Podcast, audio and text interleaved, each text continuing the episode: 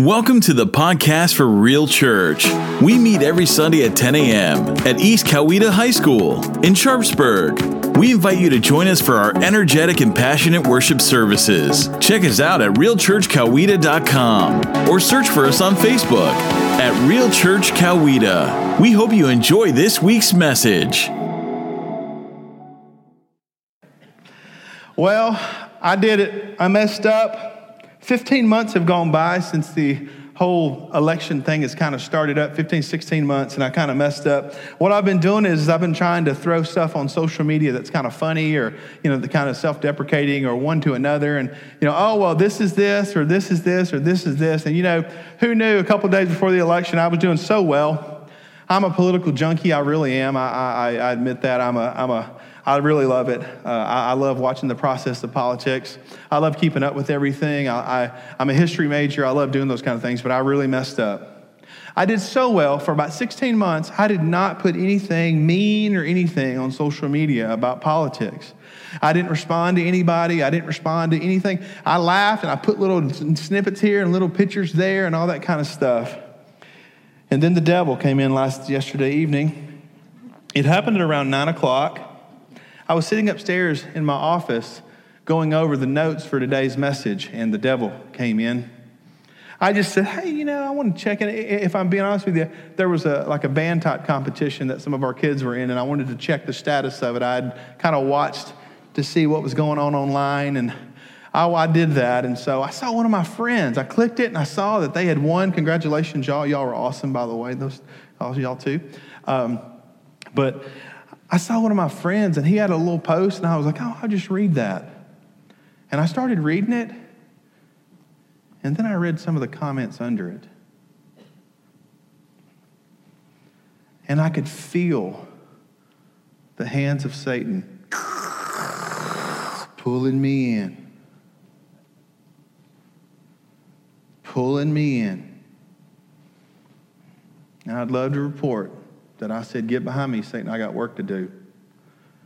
But I said, Come on, Satan, we got work to do. and it's really interesting because I got into about an hour conversation with a, with a person that lives in California. And we went back and forth just asking questions and all that kind of stuff. But I did, I got pulled in. A lot of us get pulled in. A lot of us get pulled in to this time of year. And uh, let me just say this I don't know of anyone on social media that's ever changed their mind because of a post you made. Okay, I'm just let me just get that out there. I don't know of anybody that's that's ever changed their mind because of a post you made. Uh, I think that would be zero. I know a lot of people that have been angry about posts that you've made or I've made or that people, other people have made. I know people like you who have been angry about those things. And so I thought today what we would do is, is we would take a step back and we would take a look at what exactly Jesus thought about all this. Now, in order to understand that, you have to understand the life which Jesus led and the atmosphere at which Jesus approached and came into. Okay? And so we're going to go through a few things, have a short little history lesson today, but we're going to go through a few things that are going to explain to you what the atmosphere was like in Jesus' day. Okay? The first thing I want you to understand is this Jesus, Jesus came in a time where right before he came, this is what occurred. The Israelites would have the land, they would have their area. A conquering nation would come in, okay, because of the sin of the Israelites, God would allow it. Conquering nation would come in and would occupy the land or take them away. They would turn back to God and they would come back in. So the Israelites were constantly doing this scattering and returning. Scattering and returning. Scattering and returning. That's exactly what it looked like. And this happened over and over and over. And you can see this in a lot of the, the scripture. As a matter of fact, a lot of the prophecy books of the, of the Old Testament, a lot of those prophetic books of the Old Testament, they are giving prophecy of what could be or what God is calling people to do in order to come back together as a nation. They would scatter and they would come back together. But a lot of that stopped. A lot of that stopped when the Roman Empire came in. So, I want to go over today five different political, five different political people in Jesus' day. Just like we have Democrats, Republicans, Libertarians, so on and so forth. Here are the five. Let's start with the Romans. Okay, do we have those up there? Maybe not. Maybe not. The Romans. The Romans were well disciplined people. And a matter, as a matter of fact, the Romans, what they did is they came in and they allowed, they allowed the Israelite people to stay where they were. They were just conquered over them. But the Romans were very disciplined. They created roads. They were powerful. They were organized. And they ruled, they were ruling, they were the ruling, the umbrella ruler over the Israelites in Jesus' day. We see this a lot of times whenever we see Jesus encounter Romans. As a matter of fact, there's a story. One of the stories is about a Roman soldier that came, and the Roman soldier actually came up and said, Hey, listen, you don't even have to go back to the house. Just, just you, you, if you say, if you say that it's so, then it's so.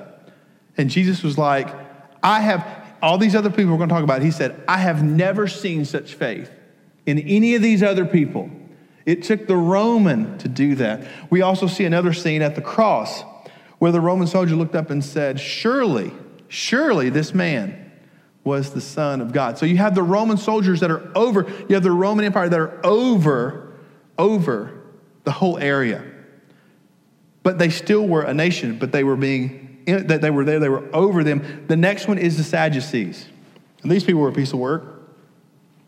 The Sadducees were the priestly class, they were the ruling class, they were the aristocrats, they were the rich people, the rich people in the area. They, they, were, they were the people that really they, they were centered in Jerusalem. And you know the Sadducees because Jesus went before a 71 member Sadducee council, and that's called the Sanhedrin says he went before the Sanhedrin. Now, there's some things you need to know about the Sadducees. The Sadducees were actually, they were working side by side with the Romans.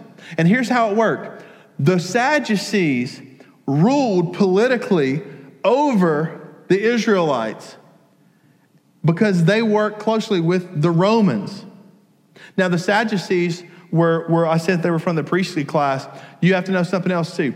The Sadducees did not take the entire Old Testament as being the Bible, so to speak. They only followed the first five books of the Bible called the Torah. The historical, those things, the prophetic, all of those things, they didn't follow any of those things. Their thought was this we have the law, we just need to follow the law. We don't need any oral tradition. We don't need any of the stories. We don't need any of the, uh, the prophecies. We don't need any of those things. We're only going to follow those five things. But these were the wealthy people. These were the people that had the power. They were the Sadducees. A lot of people, a lot of people suspect, now this is not known, but a lot of people suspect that the Apostle Paul possibly was one of the Sadducees, but they don't know that for a fact. So we can't say that for, for sure. But he, they were from the wealthy, they were from the wealthy class. And they ruled. And we see Jesus go before them in all of their piousness. So you take the Sadducees, you have the Romans and the Sadducees, and then you take the Pharisees. Now, this is what we hear about the most in the scripture. Jesus went against two people mainly in the scripture the Sadducees and then the Pharisees. Now, the Pharisees believed in a strict observation of the law. That means the first five books of the Bible. The Pharisees believed in a, a very strict interpretation of the scripture, the first five books of the Bible. And then they believed heavily, heavily in the oral tradition, what we know as the entire Old Testament, they took all of that on. And here's what they did what they did is they took all of that information and they expanded it out to all different areas of life. Basically, what they did is this for instance, on the Sabbath, you're not to do any work. The Pharisees said, okay, on the Sabbath, you're not to do any work. And so, because of that, you can only take so many steps on the, on, on the Sabbath. So you're up to, anybody got a Fitbit? They would say, look, rearrange your Fitbit, don't go 10,000, go like 500. All right? Because if you go over 500, you're working. That's why we see the Pharisees. The Pharisees came in when Jesus had healed, and they said, Hey, you, you, you just healed, and you healed on, on, on the Sabbath, and that's a sin. Well, the Old Testament doesn't say that. The Pharisees said that because what they did is they expanded on that, and we know that Jesus responded and he said, Well, what's, what's better to do?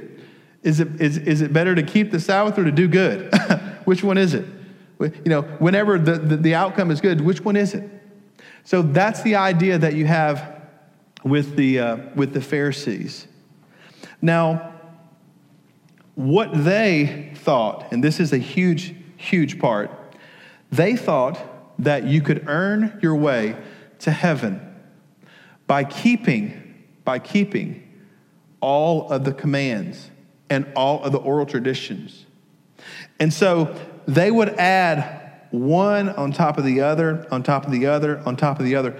These were the people that would walk through the streets and they would have the scriptures laced all over. They would have these garments that would hang down. They were the Pharisees, they were the spiritual people. There's a text where Jesus is talking about fasting, and he says, Hey, listen, when you fast, don't do it like the Pharisees do. What they would do is, is they would actually go through the streets looking gaunt and looking, looking, you know, looking like they were starving and looking, and they would go through and they would be so holy. We see another part of the Pharisees where there's a there's a there's a Pharisee that raises his hands and he says, God, he's in the temple, he said, God, thank you so much that I'm not like this poor schmuck. That's basically what he said. Thank you so much. I'm not like this guy. All right? And Jesus asked the question. He said, Now, and the other guy was on, he was beating his chest and he had his head face down. He was saying, God, please forgive me. I'm a sinner. Please forgive me. I'm a sinner. And so we see that scenario. And Jesus asked the question, who went away? Who went away justified? Who was it? Was it the Pharisee who thought so highly of himself? Jesus argued with the Pharisees all of the time. As a matter of fact, when he would come into a setting, they were always looking to follow him, to trap him. They would follow him and trap him, and then they would take him to the, they would eventually take him to the Sanhedrin, which was the Sadducees, who then would take him and turn him over to the Romans, who had to make a decision as to whether or not he would be crucified. And that's the political class that you see with the Pharisees. They would take what the Bible says and then they would go tenfold even more strict. As a matter of fact, their rule was this whoever could keep the strictest commandments was the holiest. That's what they thought. So you can imagine what happened when Jesus came into the mix. You can imagine what happened when Jesus came into the mix. This, the fourth part the fourth, the fourth people were, were the Essenes. Now, the Essenes believed that God was coming. They believed that God was coming, but they believed that God was coming through a catastrophic, a catastrophic event. They didn't necessarily believe that Jesus would actually come down. They thought it would be some catastrophe and that they would come. And when, when, when God comes, he would come down and he would reign forever and ever. Now, in the picture you see here, there's, there's mountains behind, all right? There's, there's mountains behind. That, that mountainous region behind is called the Qumran Valley. Now, the Qumran Valley is where Wendy actually, Wendy was there this summer. You guys probably have seen pictures of it online because Wendy was there. But there are these caves that would go into these mountainous areas.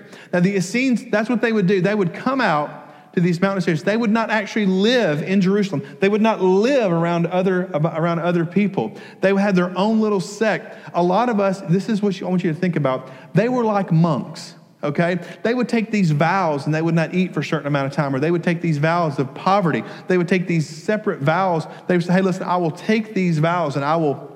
I will not do this and I will not do that. We know, we know that they lived a very strict life. They wanted to be separated from the Sadducees, separated from the Pharisees, separated from the Romans. And for the most part, people kind of left them alone. They would be out the Qumran Valley. Now, we are very thankful for the Essenes because they were very meticulous with the scriptures. So meticulous that a while back, a little boy playing went into one of these caves and he found what we know as the Dead Sea Scrolls. And the Dead Sea Scrolls came from this group. That's where the Dead Sea Scrolls came from. The Essenes, the monks, they were out, they would live out, no luxuries. Uh, they would eat communally. They, they did purification that was ritualistic. Um, you know, they would have vows of silence where some of them would never talk again. They would take a vow of silence and they just wouldn't speak again forever. And that's who the Essenes were. So you have the Romans, and then you have the, Sadducees, and the Pharisees, and the Essenes. And then finally, you have what we know as the Zealots. The Zealots. And the Zealots, the Zealots, they were the polar opposite of the Essenes. They didn't believe change was going to come through inner purification. They didn't believe that change was going to come being holier to God. They didn't believe that God was going to come through some catastrophic event. You know what they believed? Let's go to war. Let's go to war. We know that Jesus encountered these zealots. As a matter of fact, one of his disciples, Simon, was Simon the Zealot. So imagine this scenario. Just let's stop for a second and look at what Jesus is dealing with. Jesus has got these fishermen and, and tax collectors and zealots, and they're all intermingling in the 12. That's what he had to deal with. Those are the people that he chose. The zealots wanted, they wanted to overthrow the government. They wanted to overthrow and they honestly weren't interested in Jesus' teaching about peace. They weren't interested in any of that. They weren't interested in any of that. They weren't interested in any part. They wanted to overthrow the government by forceful means. And there were several times when they tried to do that. And they were every time taken down and taken down and taken down and taken down. So, in pops Jesus. In pops Jesus. who is he going to side with? Who's he going to side with? You have these five, you have these five groups. Is he going to be loyal to the Romans like a lot of the tax collectors were? And like maybe some of the Sadducees were? Is he going, is he going to maybe try to be part of that aristocratic group? Well, we know that's not going to be the case because of his upbringing and where he was born. You're kind of born into those Sadducees, the rich people. We would probably call them the Bushes, the Kennedys. We'd probably call them that today. Kind of born into it, kind of royalty. Jewish royalty. He didn't want anything to do with those. And we know, we know that he wanted nothing to do with the Pharisees, don't we? Traditionally, if you want to hang out with people, you do not call them a brood of vipers. Okay, that's what he, that's what he called them. That's pretty much saying you're you rotten dirty dog. Okay, that's pretty that's pretty much what it is. So would he go out by himself? The Essenes, would he go out? You know, someone who was real close to being one of the Essenes was John the Baptist. He went out in the wilderness by himself, and people came to him. He lived out there. Was Jesus going to be like that? Well, we know that's not true because he interacted with people all the time. He was, he was in the temple and he was, he was in Jerusalem and he was around the countryside and he did various things for various people. And so we know he wasn't in that group. So he's not, he's not Roman. He's not part of the Sadducees, not part of the Pharisees, not part of the Essenes. And we know he's not part of the Zealots because he had the power to overtake everything, and he did nothing. As a matter of fact, he submitted himself to death, and so we know he wasn't part of the zealots. He was a man who had no political home.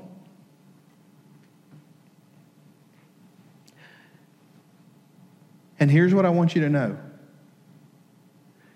He's still that way today. It's the same exact thing today.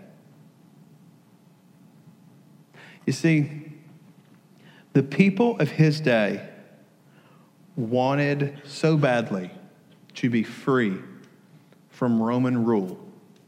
The common people, the Pharisees, the Essenes, the Zealots, they wanted to be free from Roman rule. And so they constantly were looking for a Savior. They were constantly looking for an earthly king that would come down and that their truth and what the Bible says, they would rule. He would rule forever and ever. That's what's going to get this thing right. And so when Jesus came down, he disappointed literally everybody. Literally everybody. Let me tell you a couple truths about the election. But first, I have a video I want you guys to watch because I don't tell you, we took this thing seriously. We took this very seriously. I know you think that we're just some kind of startup church, all right, but we're not. We're big money. So much so, we're little money, but we're getting there. So much so, so much so that we decided to fly one of our own to where it all happens. Can we uh, get the lights? Can you guys check out this? Let's check this out.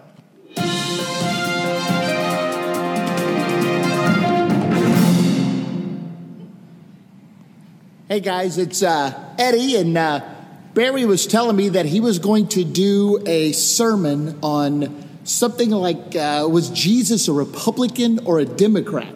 And so what I did was I decided to get on the plane and come all the way to Washington, D.C. I don't know if you can see that or not, but yeah, see that right there? I'm all the way in Washington, D.C. right now, and I'll tell you what, let's do a little uh, sort of man on the street kind of thing and kind of see how what happens here. Um, hang on a second. Hi there. Uh, excuse me, sir. Hi there. Uh, I, I, don't want anything.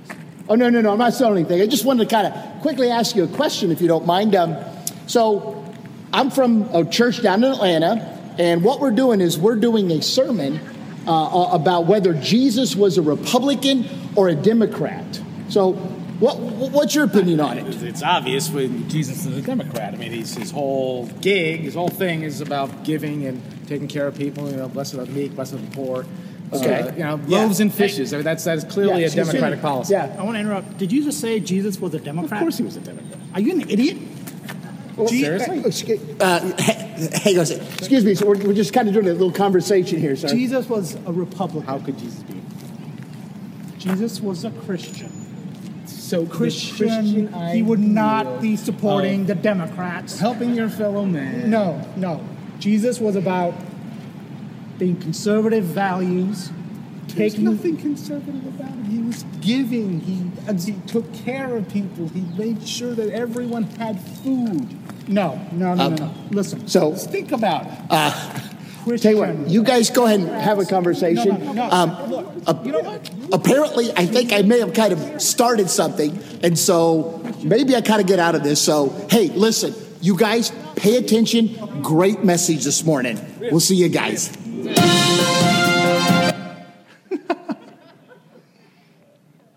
Thank you, Eddie, for going up, taking a couple of days off work, and flying up to Washington, D.C. Get the lights back on. So, we know the scenario that Jesus came into. What's the truth about the election? Let me tell you a couple things. The first is, is that you can be at peace because God is in full control. All right, I want you to understand that. You can be at peace because God is in full control. I was thinking about, uh, I've been working on this message for a couple of weeks, and I was thinking back uh, about through my life, and I, I realized something that really gave me peace. When I was born, Richard Nixon was the, the president, and he's a Republican. And, and then I went forward a little bit, and, and uh, Jimmy Carter was president, and he's a Democrat. Uh, and so it kind of went back that way. And, and, and then I, I, I continued on. And then Ronald Reagan uh, came in, and he was a Republican. So we went back over to this way.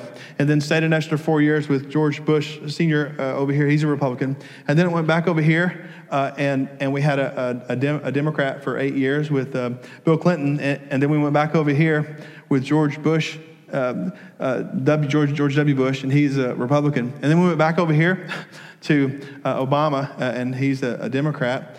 Uh, and, and now we're right in the middle, and we don't know what the heck's going to happen Tuesday. All right? Um, and I realized something that God's in full control, and I don't have to worry about it.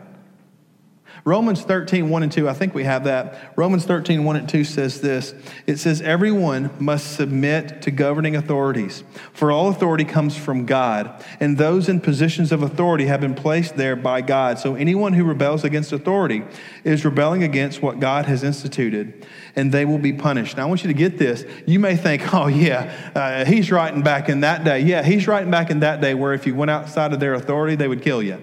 Okay? Anybody got any death threats here lately? If you're not a Democrat or not a Republican, I don't think so.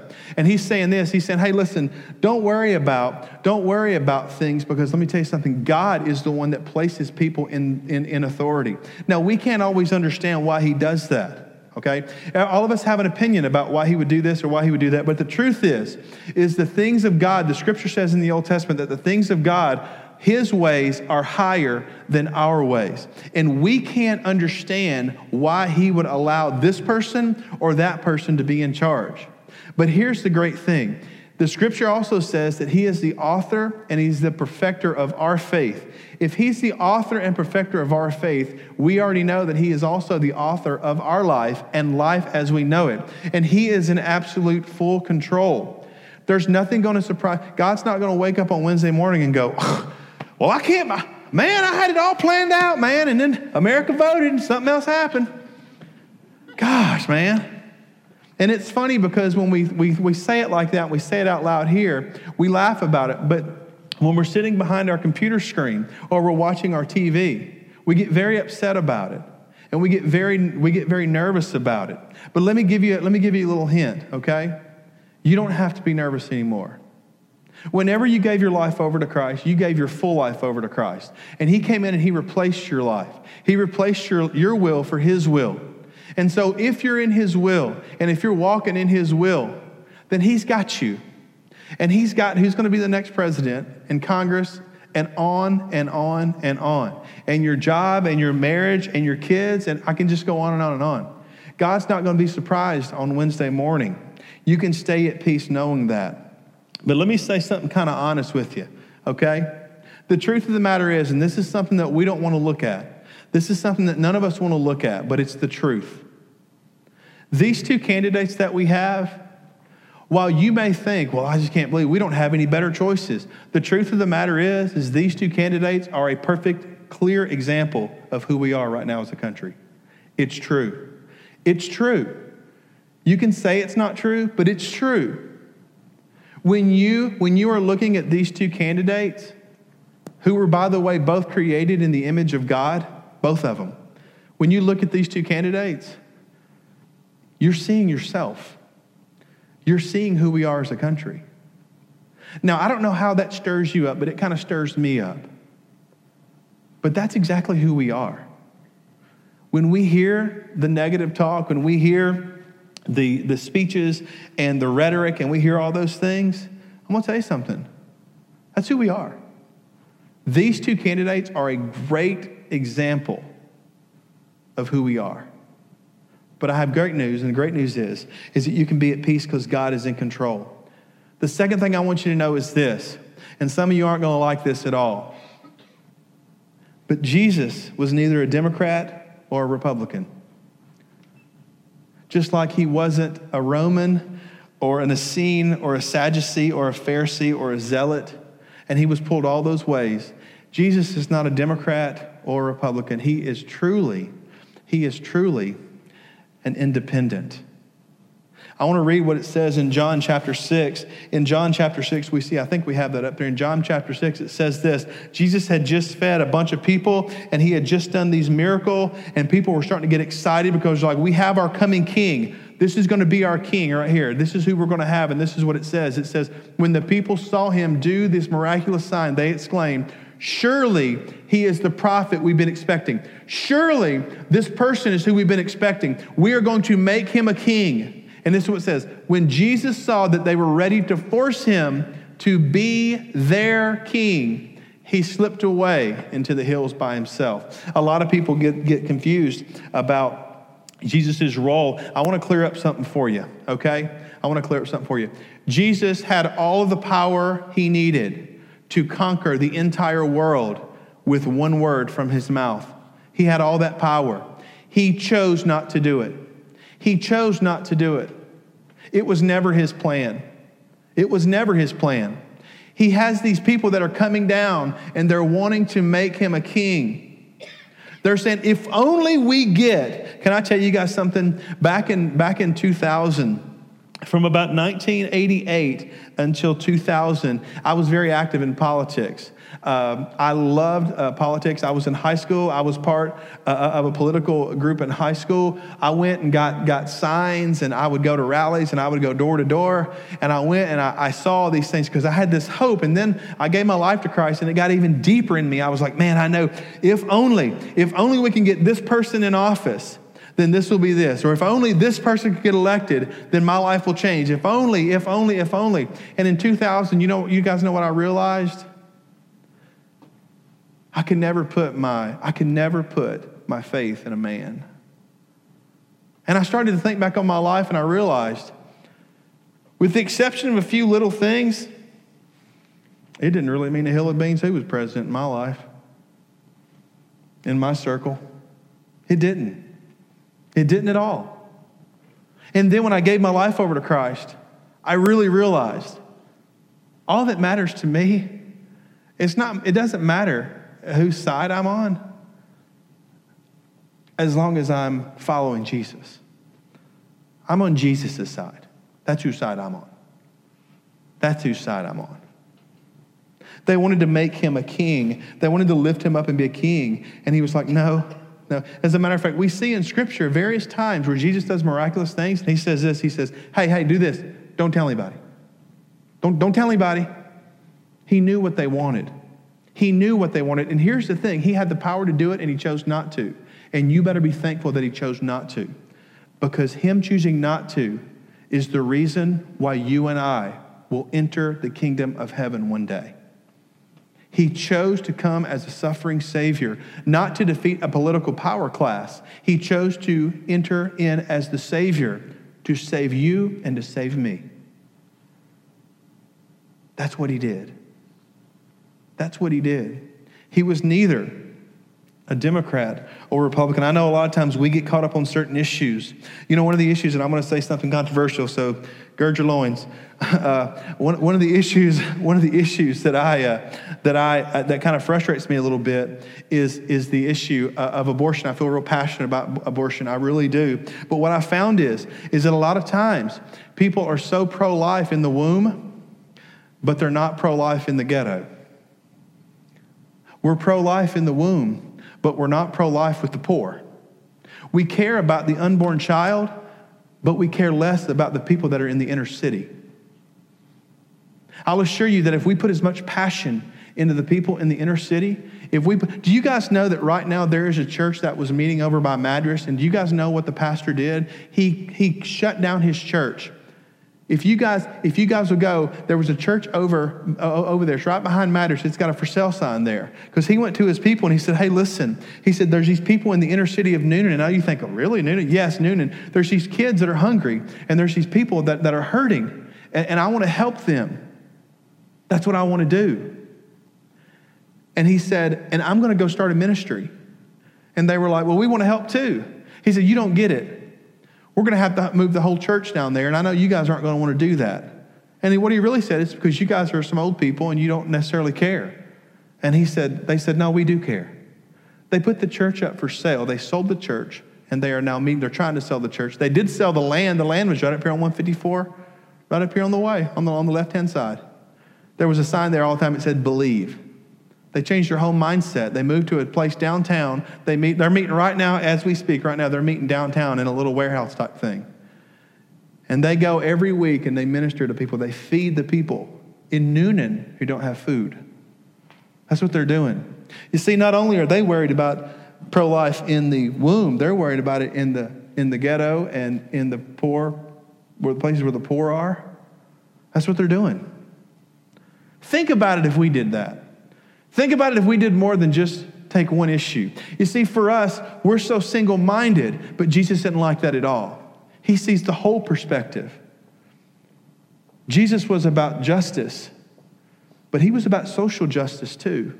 And no one wants to read those scriptures. But you can't look at the New Testament and the, and the Gospels. You can't look at the Gospels and not see. You can't read the book of Luke and see where Jesus is constantly going against the grain. Well, this is how we've always done it, and this is the roles that everyone has. And Jesus is like, forget all that. We see it whenever he's walking along a road and, and he sees Zacchaeus up in a tree, and Zacchaeus was hated because he was stealing from the people. He was hated. He was stealing from the people.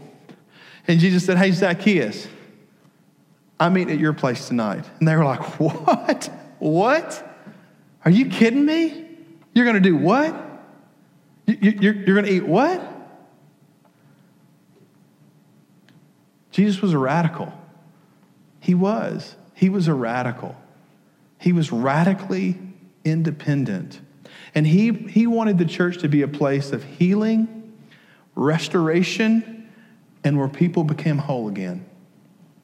I read this last week, and I'll tell you again. You want to know why it's important to me that you're here on Sundays? Because before this service, you guys all connect with one another. I had several conversations before this service. Some about some of the things y'all were going through in life, some about how great it was that the Cubs won. But you have conversations. And after we're done here, after someone says amen, Lynn does his announcements and, and, and he prays and we're done, you guys will start having conversations again. And you guys are going to go to lunch together. And you're going I, I, was at, I was at a hospital visit yesterday. And the person told me, the person said, with tears coming down their cheek, You have no idea, you have no idea how much a blessing Real Church has been to me and to my family during this time. And can I tell you something amazing? It didn't come from me. All I did is go visit a hospital. I didn't take a meal. I didn't. I didn't take a meal. I, I, didn't, I didn't go and lay hands on them and pray for them all the time. I didn't do any of that. You know who it came from? It came from you. And that's exactly who we are to be as a church. exactly who Jesus was, was, wanted us to be. It's amazing for me. I, uh, I, I've realized something about politics and I've realized something about people. The only reason that you believe politically what you believe is because of the experiences in your life and because of your story. And can I tell you something? The people on the other side of the aisle, they have experiences and they have a story too. And we can't bend, we can't bend their story to try to match our story. But you know what you can do? You can be Christ to them.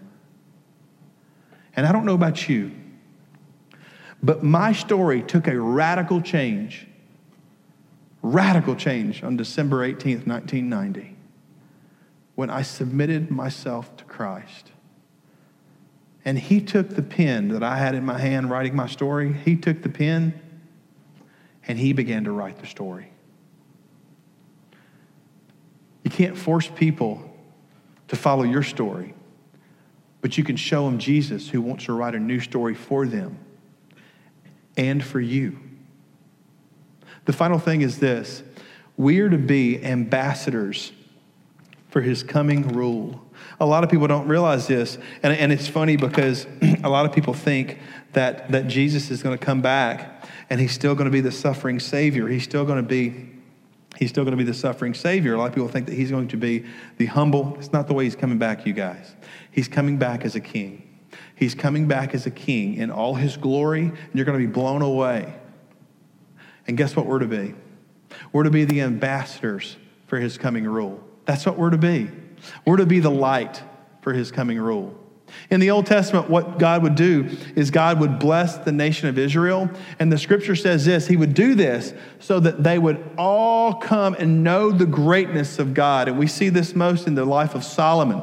We see Solomon with all his splendor, and people from all over would come and they would say, That I'm not sure what, what God they're serving, but that is the God that I want to serve. We also see it whenever they were in captivity in the book of Daniel when Nebuchadnezzar, Nebuchadnezzar, who was the ruler over what we know as present day Iraq, Nebuchadnezzar threw three guys in the fire. And the fourth per and Nebuchadnezzar looked into the flames and he saw this and he said, he, he, We know him as Shadrach, Meshach, and Abednego. He looked in and he said, I, I see four people dancing in the fire. And the fourth one looks like the Son of God. And then he said, Get him out. I want to worship the God of Shadrach, Meshach, and Abednego. We are to be the ones that show his greatness. Can we pull up the scripture in 2 Corinthians? 2 Corinthians 5.20 says this. It says, you going do we have it? I don't have it? Okay. 2 Corinthians 5.20 says this. Let me get it for you. It says, it says this. It says, so we are Christ's ambassadors. God is making his appeal. How? He's making his appeal, you guys, through us. Through us. That's how he's making his appeal. Through us. Y'all, it is our job to show people what heaven is going to be like. It's our job to show people who Jesus is through our actions and our love and our commitment. The scripture says this we will know you're saved. How? By how you love other people. That's how we know you're saved. So, what do you do? The question is, is what do you do on Tuesday? Maybe you've already voted. I hope you did this, but if you haven't voted, what do you do? Let me tell you what you do. You petition God and you say, God, the choice that I have before me is a flawed choice. And it will be that way every time, by the way, because they're men and they're women. You say, God, the choice I have before me is a flawed choice. Lord, because I'm following you, and because, because of, of the fact that I want to be your ambassador, God, show me, show me, God, who it is that you want to lead us. Show me who it is that you want to lead us. I'm going to end with this. There's, uh, there's a text in the, in the, uh, there's a text in the Old Testament. Um, do you have that back there, by the way? Do you have in Joshua? Should be Joshua. Can you pull that up, please? This is what he said. Now, Joshua has just come over into the promised land and are getting ready to try and, and, and, and, uh, and take a town, okay? That's what he said. He says, When Joshua was near the town of Jericho, he went up. He looked up and he saw a man standing in front of him with sword in hand. Joshua went up with him and demanded, this is what he said. He says, Are you friend or foe? Are you friend or foe? So Joshua goes over. He's kind of scoping out the land because they're getting ready to take Jericho. And he sees a guy and he goes over and says, Hey, excuse me, uh, probably with a hand on a sword. Uh, hey, brother, are you friend or are you foe? Which one are you? And can you go ahead to the next one? It says this Neither one. And then he says this I am the commander of the Lord's army. And the text says that this Joshua fell with his face to the ground and said, I am at your command. What do you want your servant to do? How do we respond? To whether Jesus is a Democrat or Republican or how he would vote? The answer is neither one. And we're to respond with this God, I am at your command. What would you have your servant do? And after you leave that polling place, or after the results are in on Tuesday night, you go to bed at peace, knowing that the God of heaven has you and has us and has the world in the palm of his hand. Let's pray. Lord, we are amazed by the fact that you care about us so much, that you even care about political things. God, you're, you're, the natural tendency is for us to want to do things that, God, that, that we believe so strongly is the right thing. But sometimes, God, if we're being honest, we forget to check with you. We forget to check with you whether or not it's the right thing. God, we don't have to sit up at night worrying. Oh, we can, we can watch and we can be, we can be interested and, and we can be passionate about it, but never let us, God, never let us take off the covering. Never let us get from a point where we say, God, I know what you want, I'm going to do my own thing. Lord, for people of Real Church and for the church in general, let us be people that are not wanting to move ahead of you, but are behind you. And that when you tell us which way to go, we follow. Lord, I'm thankful. I'm thankful that we live in a country that's free. There's a lot of countries you can't even vote. And if you do, it's all messed up. Thank you so much, Lord. Thank you so much, Lord, that we live in a country that's free. And Lord, right now, I, I want to pray for, for uh, Hillary Clinton and, their, and her family and Donald Trump and his family. That, that and, and, and um, Governor Kaine and, and Governor Pence, I just want to pray for them that you would bless them, lead them. God, let them turn back to you and listen to your lead, God. But more than anything else, God, we absolutely trust you. You've had our lives from the beginning, and you'll have it forever. Let us be people that trust you. In Jesus' name, amen. Let's stand up and let's worship. Let's sing a final song.